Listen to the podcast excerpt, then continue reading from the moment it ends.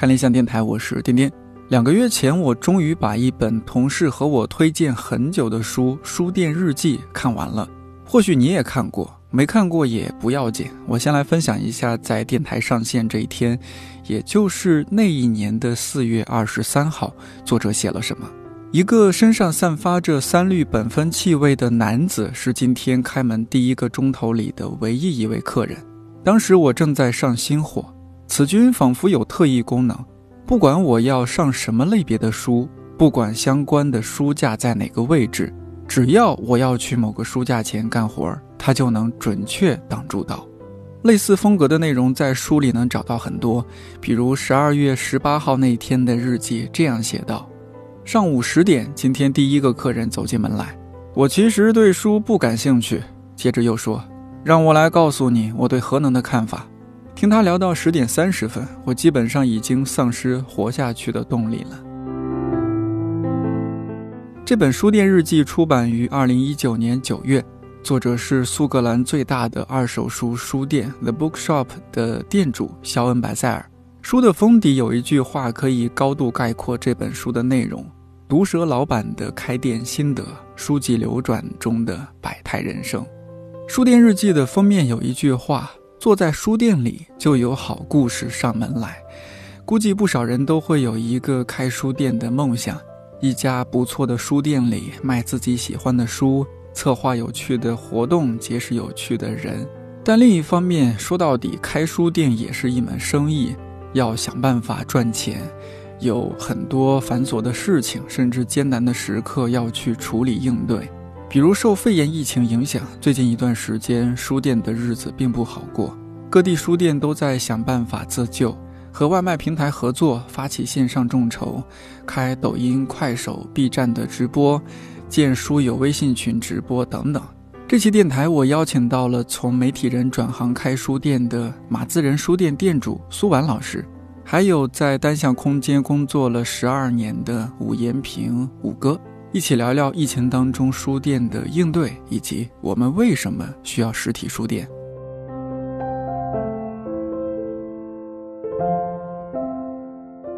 我我想先听两位先分别这个说一下这个现状。嗯，呃，苏婉老师，我知道你们是二月初就嗯二月十号二月十号，嗯，单向街是什么时候开的呀？我们也是二月十号大悦城店复工，但是呃，剩下几家店是陆续才开的。各种心酸，请您这个慢慢道来。已经不是心酸了，是血泪。这个苏苏万老师每天就是拍一下这个书店周围的夕阳。哎呀，今天我一个人独享太平。那五哥，要不那你还是来说一下这个血泪？那我就从头开始说。可以，可以。大悦城它是在一个商场里嘛，就大悦城店是在就是朝北大悦城商场里面。本来那个店是全年都无休的，然后呢，后来疫情越来越严重，我们也担心，因为书店它毕竟是一个社交场合，人人会聚集的。后来那天正好是北京启动了那个叫重大公共卫生一级响应，嗯，然后那我就跟商场申请了闭店，然后商场也同意了，应该是春节前一天吧。呃，原以为可能就是春节假期完了就 OK 了。店员啊什么的，他们本来春节也没打算回去，也回不去了。那会儿就到了二月十号那会儿，基本上大家开始第一轮的复工，然后我们就把这家店开起来了。但确实非常惨，嗯，因为我们平时那家店日均客流有一一两千人，嗯嗯，然后我我那个就是复工第一个礼拜，我去去了一次，去了两次吧，差不多每天也就几十人，嗯，上百人就这样零散的，非常零散的。然后销售那就更差了，就。我看了一下，可能那几天都是不到一千块钱，书可能也就十几本儿啊，每天销售额。网上还说有些书还是你们自己同事买的。啊，确实是因为这个苏安老师肯定知道，店员买书是有 有这个传统，采购进来的书他们先挑一轮，对，是是，嗯，再往后其实陆续好一点。啊，因为大悦城它本身它自己的这种防护措施，还有这种消毒设备，都还是相对来讲很全的，嗯，就稍微好一点。但是它确实是很难再回到之前那种状况，而且你也不太清楚这个疫情什么时候能够解除，嗯，呃，所以不确定性就不确定性，对它这种影响会有多长？嗯，呃，我当时觉得可能到再有一个月，比如说到三月份，嗯，呃，或者到最多到四月份就 OK 了。但是你看到目前为止，其实对，嗯，昨天嘛还是前天，北京不是已经发布了消息，把这种叫疫情防控常态化嘛？嗯，对。所以我觉得这个是对于实体店，呃，就是书店，呃，影响最大的。对，就是就是这种不明朗的这种态势，是你会觉得对无法预测它什么时候结束结束。对。他不是说你扛呃一个月两个月甚至三个月好不好？你都不知道扛多久，你不知道他要有多久。就你感觉就是慢慢你就要适应这种对，你要适应它，而且你要在这种就是你要生存下去吧，你就得想各种各样的呃办法办法出来。两位都直播了，对你们最近的办法就是特别丰富嘛，特别丰富。对我看到周一到周五每天都安排你们各种同事啊，你也直播过了。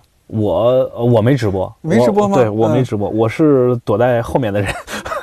我们店员已经上了，是那个幕后黑手，幕后推手。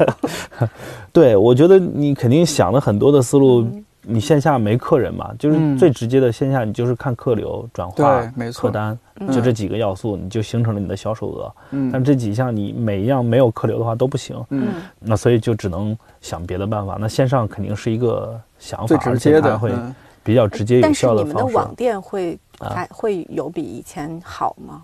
其实网店受的影响更大。啊，是吗？对对，我们网店，我们因为单向做做线上做的很早，嗯呃，又有天猫店，又有淘宝店，还有微店，嗯呃，然后还有单向力这样的产品嘛。其实它大部分是通过线上走掉的。对对对。但你想，呃，我们产品这一块儿相当于。第一是物流断掉了，第二是供应链。本来，比方说二月十四号我们情人节嘛，我们做的巧克力这样的产品，包装做不出来啊，呃，巧克力又做出来了，包装又又又没有办法，那怎么解决这个问题？那你就想办法自己消化了，就零就可能直播里带带货呀，卖一卖，想其他办法，对，想别的办法把它消化掉。不能像以前那的设计那样去做营销啊，做这种推，对，都做不出来，嗯，都打乱整个的计划了，相当于是，嗯。单向街其实我们做的还预期比较早，因为最早的在还是大家在春节期间，我们已经开始在线上做征文了，嗯，就是关于疫情的这种征文，大家我看到单独对单独是做了一系列这样的征文征文的报道出来的。然后那一复工之后，大家马上就开始想想线下的事情，线下，嗯，其实等于说把线下的这套东西很快的就放到线上去做，对，呃，直播，因为直播我们之前也没做过嘛，嗯，然后杭州是应该是第一场，就就是一个店员拿着 两个店员拿着手机转了转，那小姑娘云逛店对云逛店那会儿店都没开呢，对，小姑娘就是直播开没开她都不知道，后来直播完了啊，她说我关了啊，其实她没关。对，都是开着呢，嗯，开了一小会儿吧。啊，全公司直播经验最丰富的应该是许岩，是吧？他也没有，起码在薇娅的那个直播间，是吧？他他有点这样的经验。你要是按这个上 是吧？上镜的镜头感，镜头来说，对许爷是是是最，因为他已经有一次了，我们都是零。嗯，但是后来迅速的，我们就组建了团队，就是。就是各个部门去商量怎么怎么处理这个出来，然后我们成专门的项目组，然后做策划，然后包括理想国，咱们也合作合作了嘛？对，是包括和看理想有那个实体书店计划，我们也也一起，对对对，相当于就是。要接受把这个线上的这种活动常态化，把它当成一个新的产品线来做的，是是是是对是嗯，他们前几天发那个推送，就是周一到周五每天都编排节目。我在想，你说这疫情把书店逼到什么份儿上，变成一个电视台了？是，我们叫白天图书馆，晚上夜总会嘛。对对对对。就前几天不是有一个书店业的大佬写了一篇文章，嗯，然后里面就说到。这个书店行业是一个很神奇的行业，就是书店人。疫情来了之后，书店人马上什么都会干，而且什么都干得挺好。是，就是书店做书店的人是很神奇的。是，前几天还有一个一个作者，我们我们聊起来，他就问说啊，你们公司怎么样？理想国怎么样？我说反正就是有点奄奄一息，但是大家努力先活下去。他说这个行业很神奇，从古至今经历多次的挫折坎坷，竟然还在还在着，竟然还在。永远说它是夕阳行业，但是这个太阳永远落不下去啊，日不落。行业，是对，嗯，那那素婉老师，您这边呢？我们这边其实，因为本来我们不在商场啊，也不在那种繁华的街区，嗯，就相当于没有过路流量，基本上来我们这儿就是专门冲着我们来的。在开业前，我们大概花了两三天的时间吧，把店里所有的书已经拆封的，因为我们已经拆封书还特别多，因为我们借阅嘛，然后要呃进消毒柜，然后要么就用酒精棉片擦拭，然后消毒，就就保证都是没有问题。挺大的工作量。之前就是书就多到堆到到处都是那种，就 是就是，所以所以疫情这件事情，就是对于我们来说有一个促进，就是我们开始重视疯狂卖书这件事情，要赶紧卖书，是就不要让书店里堆满了书这样。对书的周转率，就是本质上它还是一种商品。我们这个行业其实也有人批评嘛，就是说我们书店行业其实。就是落后其他的那个零售业十年 左右，就是就是就是一些习以为常的一些东西，但是我们可能并不是特别重视，或者是说在嗯像我们这一类的独立的这个中小型书店里不是特别重视，是是。然后这个这个也是说明很能说明一些问题，所以就是这段时间我觉得大家的这种思考和反思也特别多。我觉得还是这个行业没钱，对，说实话 就是这个道理。为什么呢？你就拿。图书所有开书店的人都会用一个进销存系统，对对啊，那个进销存系统，你想现在都已经人脸支付那么方便了，我们基本上还用的是二十世纪初的这种技术手段，嗯，而且现在大部分店是越来越综合的，它不只是书的这种单一产品，对，它还有其他的产品，那个系统系统就不符合那个咖啡啦，对，甚至空间的呃会员啦都会有，那你这套系统不行。你更别指望它能够在一个 Pad 上或者手机上解决这些问题了。对，你想在家里查一个店里的库存是多少，就就是挺难的一件事情。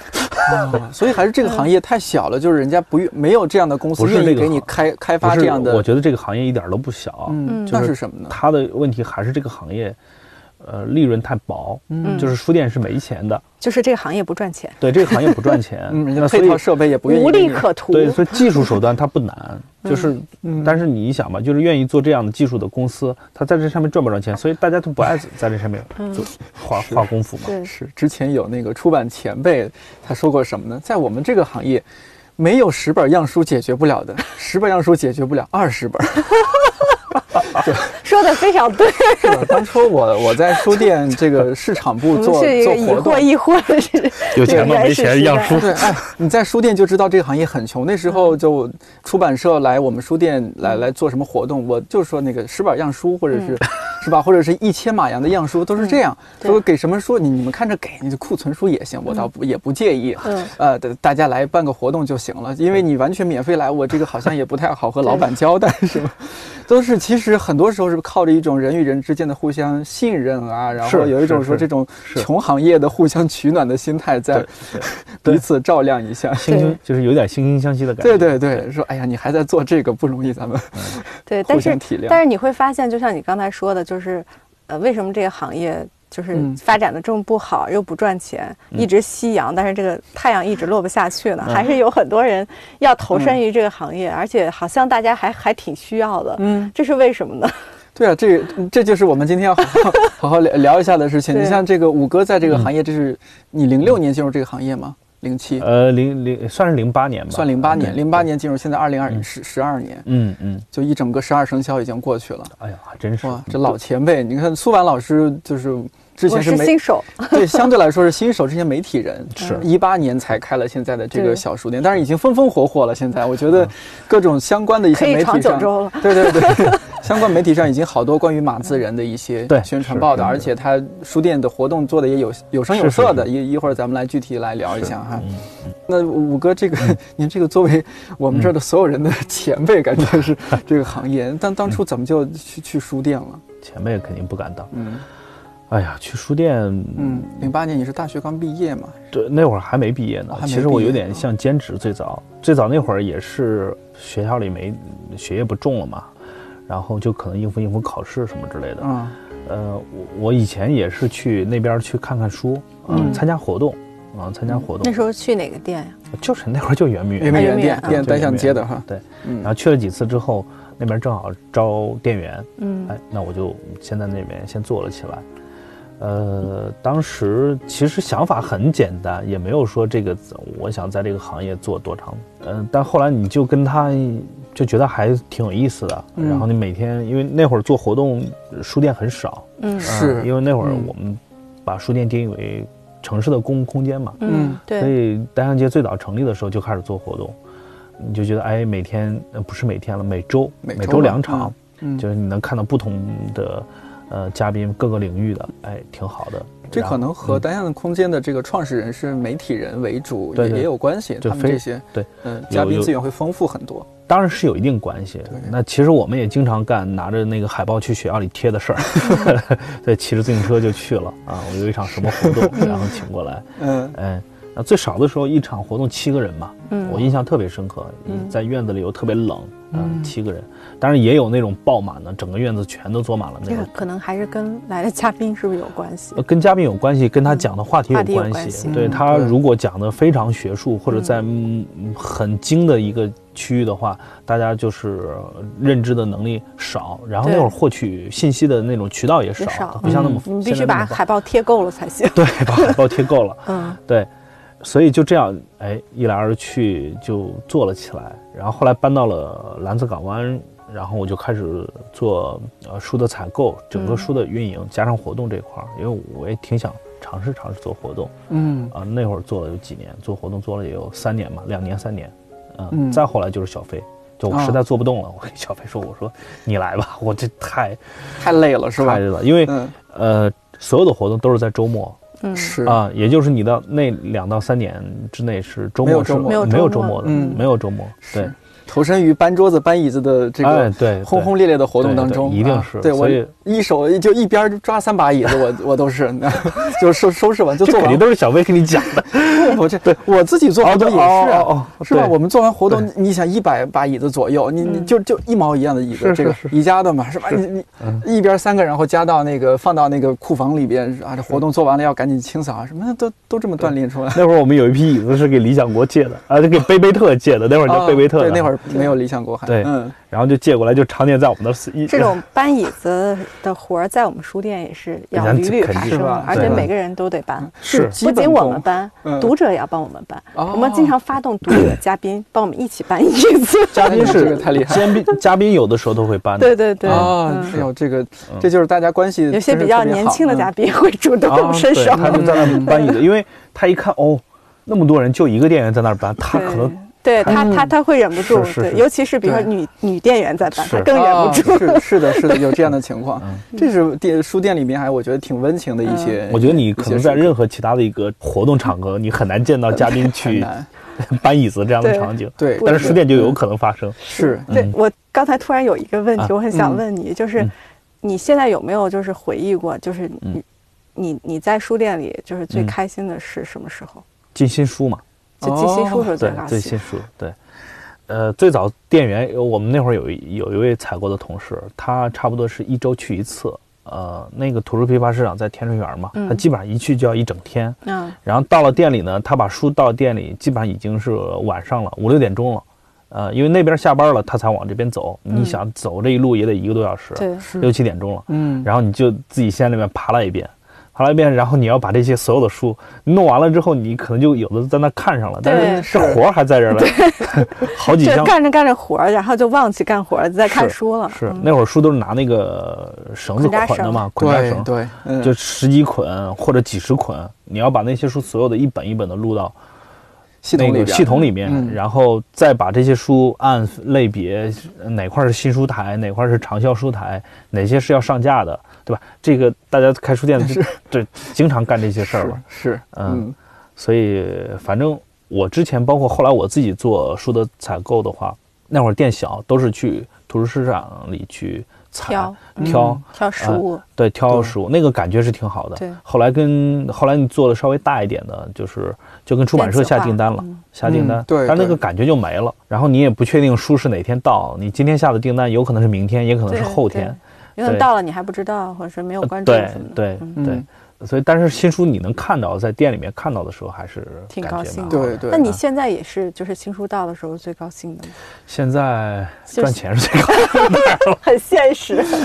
对，毕竟已经已经过 过三十了，生活已经生生的把一个那个曾经很天真阳光的那个小伙子，然后逼成了很现实的一个男人。我我觉得是这样，就是你看我我一四年进入书店工作的时候，我那时候二十二十四岁嘛，我真的是觉得无穷的热情和活力。本身自己喜欢看书，然后你在这个行业工作，虽然这个薪水哎真是少的可怜，哎呦真是一把辛酸泪。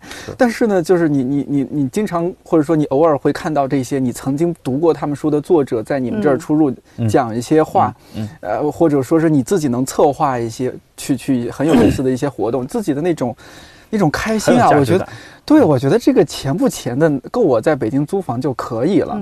每天搬桌子搬椅子我都可开心了，嗯，都恨不得恨得小累，因为你的精神世界非常的富足。是是，对，我觉得这就是年年轻人可能那时候就是他相对想的也单纯，没有太多的压力。对，嗯，你看这慢慢到后来这就是吧，像我比较 现实，比较现实。像我这样的少，反正留在书店里待了那么长时间的也少。对，是确实太少。要待那么长时间之后，最后都会很现实。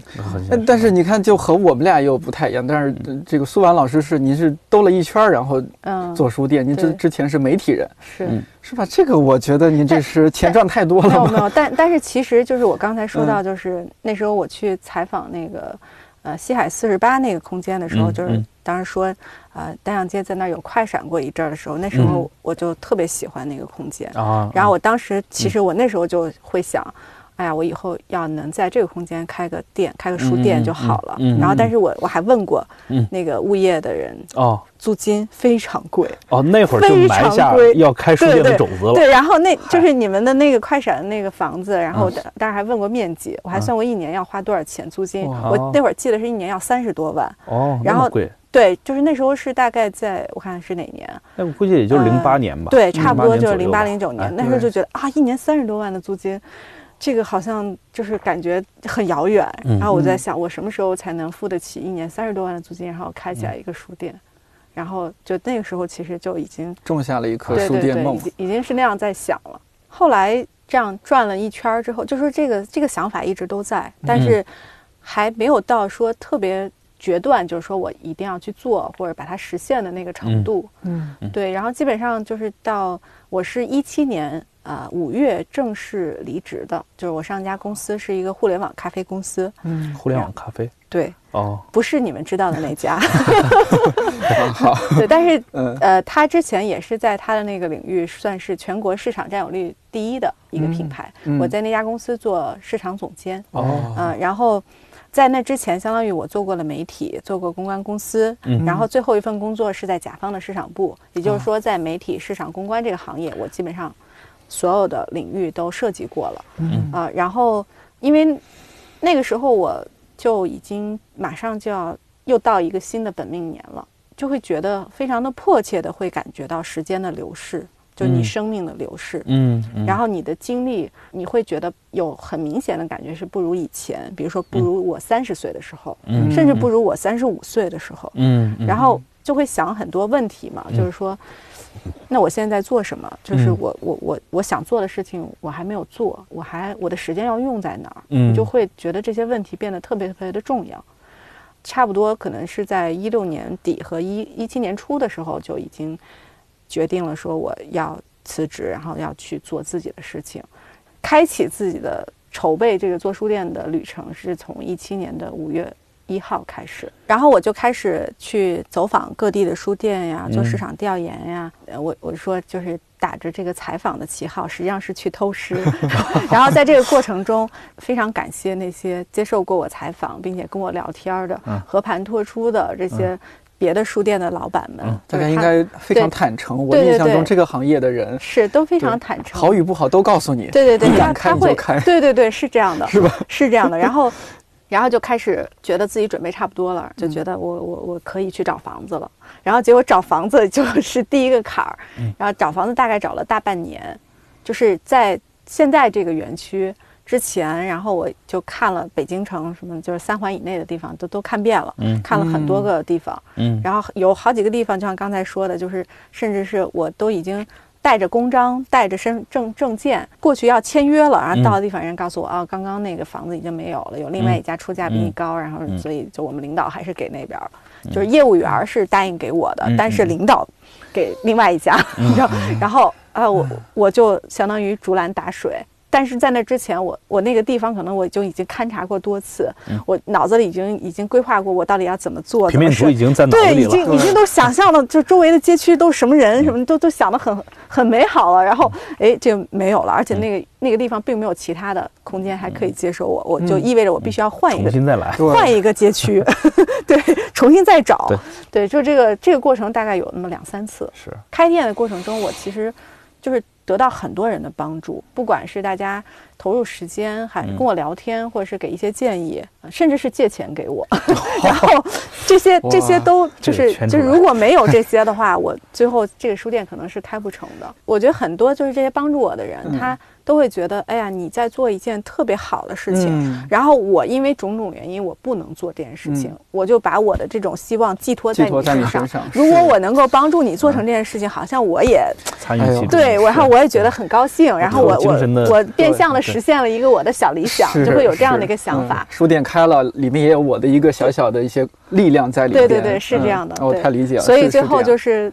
中间前面遇到了一些困难，然后会让人觉得很沮丧，然后会觉得这个事儿好像很难办成，因为会有接连的这种，就是租约上的这种就是不确定，不确定，而且还是出尔反尔什么的这种问题，你会觉得非常受挫。但是后来总算还是柳暗花明，对。然后所以我觉得还是要坚持下来吧，就是就是要坚持去做你认为对的事情，然后最后他可能会有一个意外的惊喜等着你，对对。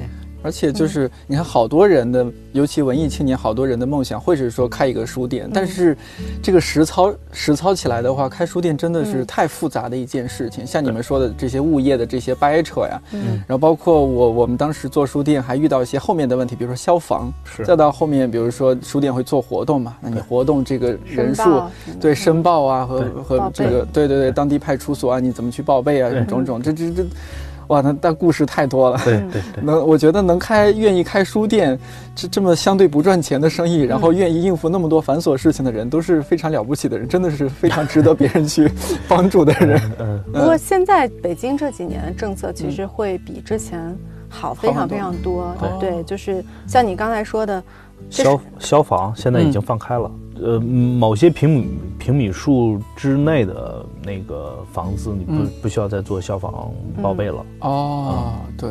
还有疫情期间，我听说政府还有一些什么政策补贴是吧？优惠什么的。是。对，就是。包括像工商注册，嗯，然后其实北京很就是已经有好几年了嘛，就是说书店去注册的话，它的各种手续是很快的，很快，就是甚至就是快到可能当天你就能完成。以前你要是因为书店它有一个，它属于特殊经营。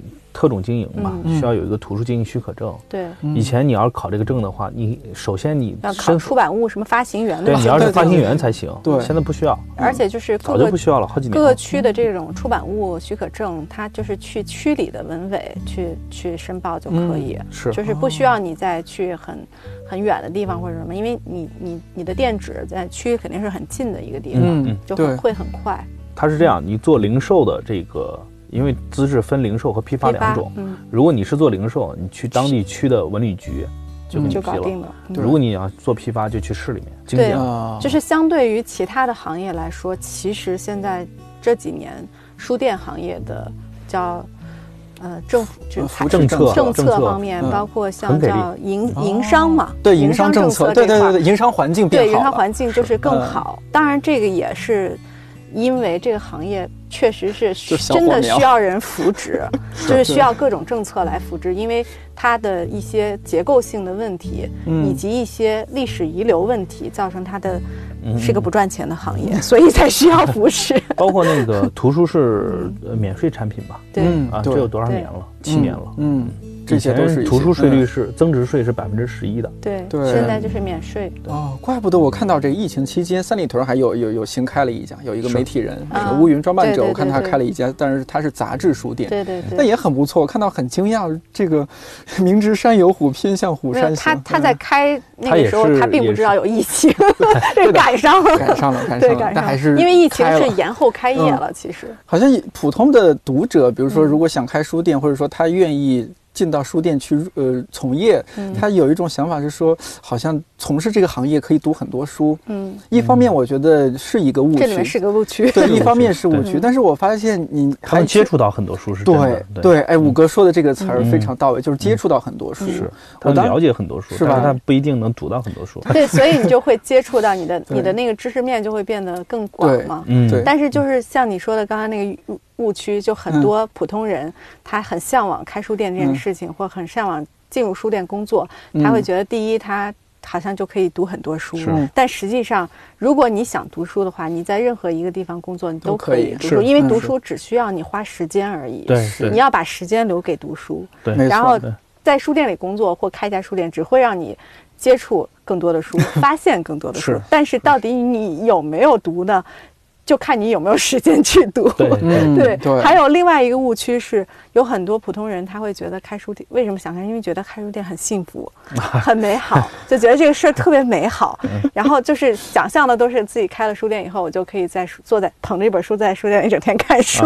但是实际上，幻觉。对，但是实际上，当你真的开了之后，你就会发现，依然这是一个时间的问题，就是你可能并没有时间去享用你的。这个很美好的书店，你这些美好打造出来是给别人用的，是啊，尤其就是像五哥，你你做活动那那两三年，你周末你想都都在做活动，是。然后比如说你周一可以调休，你在周一你根本不会再想去看书的，你只想在家里躺着睡觉。睡觉，嗯。我们那会儿刚开业的时候，就确实是刚开业，没什么人。嗯，然后我们就想，我们没人也没关系，我们可以自己自己玩嘛，我们可以自己享用这个这个地方。然后我们就在关门以后，或者是没人的晚上，我们就在屋外面，然后叫一些烤串，喝着啤酒，然后就 自己也很嗨这样。然后或者是读诗会，就直接就是在在门口的这个花园里就读出来。嗯，然后也有也有过路的这个呃人，就是在这个园区里就是。比如办事儿，可能办事儿的，然后他就去别的公司办完事儿以后，就是天已经黑了嘛，然后但是他经过，他就看见我们在这儿读诗，嗯，然后他就不可思议吧，对，然后他就就想加入，他就会问，哎，我可以加入吗？嗯，然后我就会邀请他可以过来加入，然后一起来读诗这样。啊，我们是真在店里考过，那时候应该很早，很早，对，现在是不太可能。要把桌子点着了给。对呀，因为那个烧烤架它。就平时我们炉子是不合格的，不是炉子不合格，但是人烧烤本来是放在一个架子上的，对对对，因为那个炉子会烫嘛，对对对。然后我们都没想到这回事，直接把炉子就放到桌子上了，啊，然后就就开始桌子给烧了吧？对，就烧黑了起码。吃的很嗨，然后轰的一下就着了。你们就没有意识到这个？没有意识到，因为桌子是桌子是木木木头桌子。对啊，那时候是在哪儿？在蓝子港湾，阳台上。哦，蓝港的时候啊，然后就着了，然后我就赶紧把那个放到一边，然后把火扑灭。它没着的很大啊，那行。嗯，商场都不知道。然后呢？现在商场我觉得我觉得最 最逗的是，就这个桌子那个面儿，它是个四方桌子，那个面儿已经被烧成糊，都已经黑了，黑了。嗯，就那我没没舍得扔。然后同时自己在家里弄了个桌布 弄上去，把它挡住是吗？不是，它就相当于这个桌子一样，把桌布钉钉到桌子上啊，不让动，钉到桌子上，就给它钉上去。你整个整个站在阳台上一看，它因为是一排木桌子嘛，看不只有其中一个桌子上面是花花的，是一个小姑娘，但平时特别爱拍一些美食的一些一些东西，所以她有桌布，就拿了就在店里头。每个书店我觉得都是有这样，我经常在店里喝酒。然后这是必备区，对，就喝酒，然后做完活动了，是这样，就是二楼呢有只有一个沙发是你睡的时候是可以伸开腿的，嗯，所以呢，但是只有这一个沙发，那么多店员谁来睡呢？那大家不是抢，就比较公平，打牌，谁赢了谁睡。其实都不是打牌，就是比点大小，谁赢了就可以睡那个沙发，然后剩下的你就只能攒着腿睡睡其他的沙发。我觉得这就是书店特别。吸引我的地方就是大家面对面喝酒是吗？我们我们还在店里那个唱过 KTV，你知道吗？对，就是这是特别棒的。就是你会发现，就是说，就是聊到现在，我觉得这个其实也挺能回答前面说的那个问题，就是说，就是为什么这么长时间书店行业这么惨又不赚钱，但是它。还可以存在着，而且还好像还挺吸引人的。然后有好多人又不愿意走，又有好多人想进来，就像那个围城一样。是啊，对，因为我觉得就是说，呃，你你进来以后，因为这个是我开书店之前就一直在使劲思考的问题，就是为什么就是就是现在要去开一个实体店，它的价值在哪儿？我在做之前，我想到了一个答案，嗯，然后我就去做了，嗯，但是我做了之后，我会发现我之前想的还是太浅了，嗯，就是然后做了以后会发现，呃，好像那个答案没有变，但是你对它的理解就又变化了，好像是更深入了。我觉得可能不管是我们在里面的人，还是过来享用它这些读者，就是对于这个实体的这个空间，它存在的意义和价值，可能更多的还是在它这个空间本身。嗯，因为在这里去买书或卖书，其实相对来说，现在来说已经变得不那么重要了。然后，因为它有很多更加便捷呀或快速的方法去，呃，解决你。供需上面的一些问题，嗯，但是你对线下、对现实空间的这种体验的需求，以及你在这个地方，就是我们刚才聊了，就是说可以发生很多有趣的故事，包括你比如说遇到一件一本你从来没有见过的书，然后包括你遇到你从来没有碰到过的人，然后就是遇见书和人。人和人、人和书之间发生的这些故事，然后这个东西是你在线上可能没有办法去实现和解决的，你必须在这个这个空间里你去感受，然后你才能得到那些体验。嗯，呃，我之前就是有有一次读到一个文章，就说到这个消费升级的问题，嗯，然后就谈到就是说，他当然不是说书店，他说到一个消费理念就是叫为感性而。消费为感性而买单，然后他举了一个例子说，比如说旅行，嗯，就是旅行就是一个为感性而买单而消的消费过程，嗯，因为你想你去旅行，其实你都是在花钱，嗯，就是你能得到什么呢？你得到那些东西就是根本不不是有形的，因为只是你的那种。高兴的感觉，嗯，因为你你最后就是体验过了，你没有什么东西留下来，嗯，因为你不是买一个实物，对，但是好像没有人说我不喜欢旅行，大家都特别想去旅行，嗯，然后旅行还特别花钱，然后攒很多钱去旅行，然后我记得暴露年龄的时刻到了，就是我小的时候有一首歌叫《我想去桂林》，不知道你听过没有？对，你是不是没听过？我没听过，就是，嗯，他还这么唱。这个我想去桂林，对对对，我想去桂林，对。可是有时间的时候，我却没有钱，对，就是必须要有，对。我想去桂林呀，我想去桂林，可是有了钱的时候，我却没时间。我想去桂林呀，我想去桂林，可是有了钱的时候，我却没时间。在书店里的这种体验，它就是很像是，如果我们最后说转化，说它的物质价值的话，它其实最后就是说，大家要愿意为自己的感觉和感性而买单和消费，其实这是它的价值所在。嗯，我从我自己的角度来说，我不知道是不是因为在书店。呃，工作了一年半，然后因为在工作期间，你就会接触大量的书店，你可能去去外地去旅行，你就不自觉的，比如说去西安，你我一定会去万邦书房去看一下。嗯对你去了其他什么地方也也会去看，看多了之后，好像我逐渐逐渐对于逛书店就产生一种疲惫感。嗯。像我现在已经很久很久没有去书店看书，因为我觉得书店里就是那些新书，那这些新书我可能也能在豆瓣的这些书单上。看到，我可以在比如说多抓鱼去买到。对对。我我我上一次逛书店，嗯，就不好意思得罪两位。没有没有没有。我上一次逛书店我也经常从多抓多抓鱼买书。对。我都是年前去那个多抓鱼新开的那个二手书店。二手书店。因为我觉得它给了我另一种乐趣，就是你新书你线上线下没区别，但这些二手书。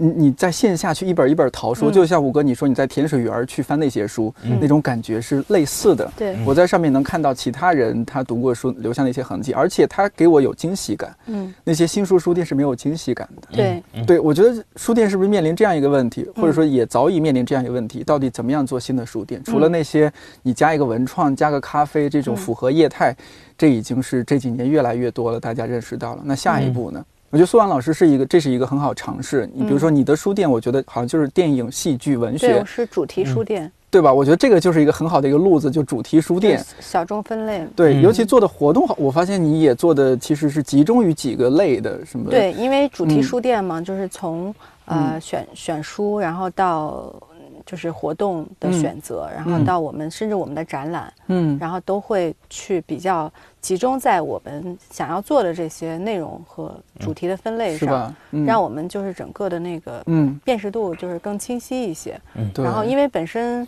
我们的选址不是在一个流量特别大的地方，嗯，就是当时决定开的时候也是犹豫再三，最后决定下来就是说，因为在那里开就意味着我们自己必须做的特别好，然后才能把人吸引过来。嗯，否则我如果我们什么都不做，我们就意味着没有人来。对，所以所以基本上我们的人流、我们的客流量都是我们自己去制造的。嗯，是。然后所以所以这也是为什么就是我们是开业了四百天，然后做了，我们后来统计是累计做了两百七十四场活动，很多了。就基本上可能是每每两天一场。一场对，然后像你刚才说的，一天会有四场活动，那是个极端。对，但 是这个这个极端在我们店其实。发生的频率也也不算低，基本上可能一个月至少有一次是这样子。对，然后至于一天两场活动，就就太正常了，就是那种状态。你这就就真的做有段时间做活动，真的做到吐，就是真的是不想再做活动。这种活动就是这种感受我也有体会。对对对，就是因为我们的人人手其实也是特别少的。但是刚才你说到，嗯，就这段疫情嘛，嗯，然后我我们会发现，就是，嗯，包括现在我们也。很快的去做一些线上的活动，嗯，现在基本上线下活动是不能做的嘛。然后基本上我们现在已经把原来线下活动的频次就完全变成线上的状态，嗯，现在从礼拜三、三四五六日。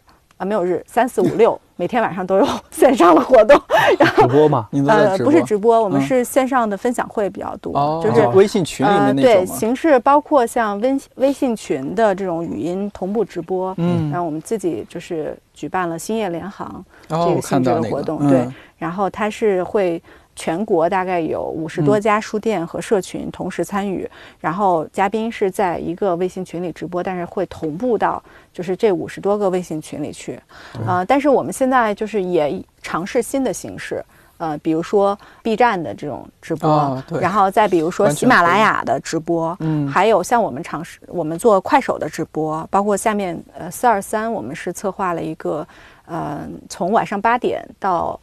零点二十三分，就一共四小时二十三分钟的线上的读诗接力，就是马子恩书店的这个直播间连麦，这个所有参与的诗人和读者，我们可能会发起一个全国的招募，然后可能会有四十个参与者，然后以这里面包括诗诗人，也包括普通的读者，嗯，然后他们可以提前报名，然后来参加当天的这个直播连线读诗的活动，然后和三个主持人。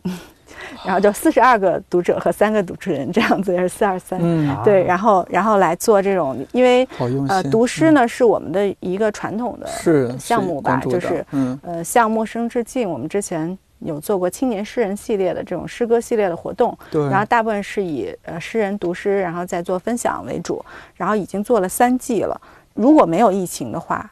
按理说，我们现在其实已经开始启动第四季春天读诗，多好啊！然后，但是因为疫情的关系，我们现在其实就把它变成线上嘛，把做一个线上特别版好了。第四季的这种线上特别版，对对对。然后做了线上以后，你会发现，就一开始我们只是很单纯的就是想，我们不能等待，我们得做事儿，然后就想。我们能不能把之前我们在线下做的事情去搬到线上去？嗯，然后我们现在的客服微信上会发现有很多的读者，他都是外地的，然后就是北京以外的城市。嗯，然后像刚才说到，其实北上广一线城市的资源集中特别的厉害。对。然后像二线、三线、四线，很多我们邮寄书的时候，就是它那个有些地址是非常偏的，县城啊或者什么村镇啊这样，然后它的资源你可想而知。当地可能并没有什么一个独立的书店或者什么，可能就是新华书店或者是图书馆什么的。然后更不用说说我接触一些什么活动啊，什么一些嗯大咖啊，什么大师啊，这都很很难很难。然后，然后我就会发现，把活动放到线上之后，其实是有更多的全国各地的读者，他可以去通过这种形式，他们去实现他们之前实现不了的这种愿望，然后去。呃，听到他们之前可能听不到的内容，然后我觉得这个就是也是一个很大的价值。对对对，可能这是以前也不会太想想去不会想太多的事儿，不会想太多，也不会去真正去做，不太会，没有太涉及到，因为一个也是被眼前的这种工作会困住，然后你就因为你的事儿就是不断的涌来，你要去解决，你可能很难停下来去细想。然后包括就是甚至我们的客服微信在，因为现在都在朋友圈卖书嘛，拼命卖书，然后就会发现，就有很多的读者就是会跟我们的客服微信说说啊，你你朋友圈我每天都看。就是其实我们发的都是书讯，嗯，但是他每天都看，而且我们会发现，有时候我们早上发的书讯，然后晚上有人下单，哦，这说明他是点到你的头像里，把你每天把你当天发都看了一遍，嗯，就是我们我们就在想这个问题，为什么我们发书讯看起来是在做广告，还有人这么喜欢要看呢？就是如果我们不发，就是他即使去电商上，他也不知道要搜这本书，对，他就不知道这个书的存在。在他的视野里和在他的城市，他没有这些信息给他，但是他需要这些信息。嗯，然后现在我们就是给了他这些信息，然后所以他很喜欢他，他会去翻去看，然后他觉得你很重要。你说到这儿，我觉得书店其实承担一个很重要的作用，它有点像是出版社的编辑，就是书店经过它是。具备一个筛选功能的，嗯，就因为每年那么多出版机构、那么多出版社出版那么多书，它不可能每一本书都每一家书店都铺到的。就像马自仁，他是偏向于比如说电影啊、文学、戏剧这样方面；单向空间可能是偏人文啊、社科啊、艺术啊，他们更综合一些，更综合一些。就我觉得这是书店特别重要的。你看您的书店做这方面，然后北京我们知道正阳书局，它是很多它的书很多是相关于老北京老北京的一些文化。那还有佳作书局，它是主要是这个艺术类的，对，其实这些都算对原版艺术，这都是一些主题书店。是，我觉得这个五哥，你觉得会不会是很大的趋势？我觉得，呃，这种主题型书店挺好的，它不用很大，可能就像便利店一样，你们家楼下就有一家，那挺好。是。呃，然后成本也低，反正我自己是希望这样的店是像遍地开发，越越来越多。嗯，呃，也不用长得多么多么好看，然后能满足你日常需求就就可以。然后这种大综合型的书店其实也有很多啊，这几年就发展了。是啊，但是其实真正去，因为开书店也是一种呃商业行为嘛，你要符合这个商业呃规则的。嗯，他自己的造血能力怎么样？他的房租能不能付得起，或者是他的抵抗风险的能力怎么样？那其实我是个人不是很乐观。嗯，刚才也提到了，就是每个书店它有自己的不同的经营的策略和经营的经营之道吧。如果还是传统型的，那确实它它就需要有很多很多的调整的这种方向。呃，甚至没有这次疫情，我觉得有很多书店都生存环境都已经不是很乐观了。嗯，但是说你说老讲情怀嘛，那也不对。嗯，对，那也不对，就是你不能对。那你说一家餐馆倒闭了，或者一家服装店倒闭了，大家就觉得是一个正常的；一家书店倒闭了，那就觉得嗯嗯，你要怎么怎么样？嗯，我觉得还是要跟这个经营者有关系。嗯，对。当然也看到大环境，尤其是从政府层面的，就是刚才提到的营商环境啊，越来越好。我觉得这个可以利用好。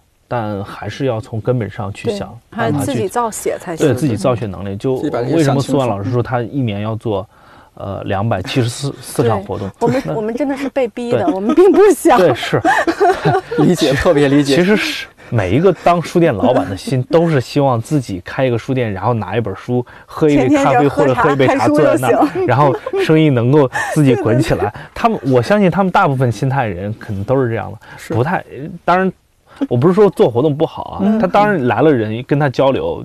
也挺好，对，就那是非常好的一件事情，就是人和人相遇嘛，嗯啊，聊聊书啊，但你没必要就是一天做四场的活动，对，人不休息嘛，对对对对，嗯，所以再回归过来，就是它可能是一些历史遗留问题，甚至这个产业链上的一些状况，又要这个用爱发电，但是又要关注电的利润，毕竟是吧？又要又要又要造血发电，又要用爱发电，对，好难呐。嗯，而且刚刚像我们说了好多都是书店。一些美好的一些回忆，其实，在书店也会有很多不好的回忆，对，包括就是偷书这事儿，你你肯定经历过吧？对，就是偷书不算是偷那种。对对对，我抓住过 啊！你瞧瞧，对，还有一些更不堪的，就是有些人蹭一些活动啊，或者是你一些活动现场，就明确了说，我们这确实是人家掏了钱报了名过来的。对对对。啊，他说不行，我这个坐飞机过来，他其实有时候是说说谎，你知道吗？对对对。或者说我是坐了一夜的火车，如何如何？对。哎呀，还有就是像比如说像。就尤其你们商场店可能会这种情况，就是其实他是逛商场逛累了，然后他进来占一个位子坐那儿休息，然后他其实并不是对活动是干嘛，他根本都不知道那种。是是。还有就新书发布会现场，我真是见了太多这种读者提一些极其无聊之问题。嗯嗯嗯。呃，甚至啊，这我那当时也年轻，我记得我还这个和顾客发生过一些不愉快，你知道吗？对。对，顾客、嘉宾跟顾客吵起来都有啊，都有啊。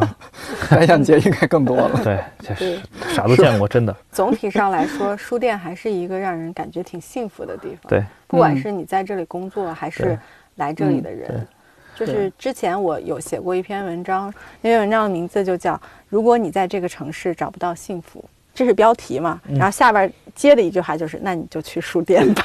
”对，因为因为我我会发现，就是说很多来我书店的人，他就是他其实并不是来买书的，然后他也不是来看书的，对，他就是来喘口气儿的。是是是，就是太多那种，就是就是他进来以后，他就是觉得他很放松。疫情之前有就是高中生，几乎每天下了学之后都到我我我这里来。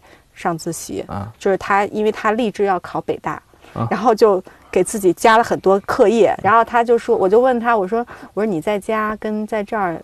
效率更高嘛？他说在这儿效率更高一些，就他自己有试过，对，所以他他他就当然住在附近嘛，他就经常他妈妈就给他办了张卡，对对，然后就经常过。来，对，然后就说就觉得这个环境好像就是会让你有更多的灵感，然后你的创造性就会更强，然后这也也是一部分咖啡馆的这种功能嘛。当然，更多的我们像在书店里去做各种活动。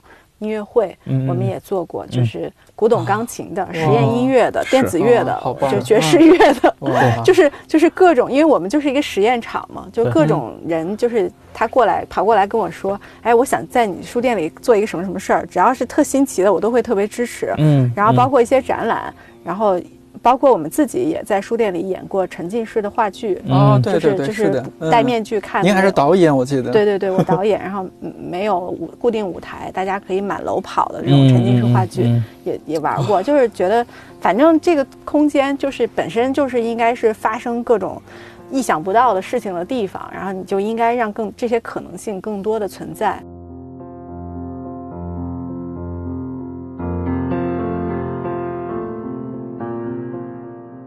除了书店日记，关于书店的书其实还有很多，比如之前节目嘉宾海瑶写的《灯火夜未明》，还有寂静人老师写的《东京本屋》，前媒体人绿茶老师的《在书中小站片刻》，还有钟芳玲老师的书画三部曲，这非常有名，《书天堂》《书店风景》《书店传奇》。